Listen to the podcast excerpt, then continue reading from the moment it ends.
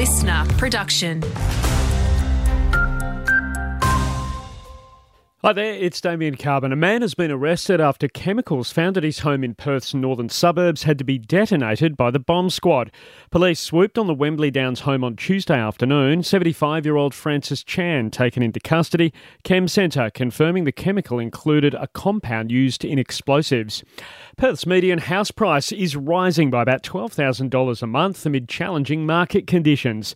It's as we notch up another monthly rise in prices. CoreLogic's Tim Lawless says Perth Perth continues to lead the national charge. We're still seeing Perth well and truly standing out from all the other capital cities for the strongest rate of growth. Housing values there were up nearly 2% over the month, or 1.8%. Aussies have been asked to have their say as part of the ACCC's probe into supermarkets. As allegations continue, the major chains have too much power over suppliers. The consumer watchdog wants feedback from Aussie shoppers, businesses, and farmers on its website to examine concerns like price gouging and shrinking products.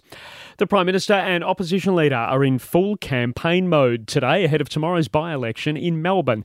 The seat of Dunkley became available after the passing of Labor MP Peta Murphy. Anthony Albanese admits cost of living is the number one issue. A government determined to do practical measures and an opposition opposing every single one of them, just running fear campaigns, never offering anything positive for the future. Labor slightly ahead in the polls and expected to hold the seat.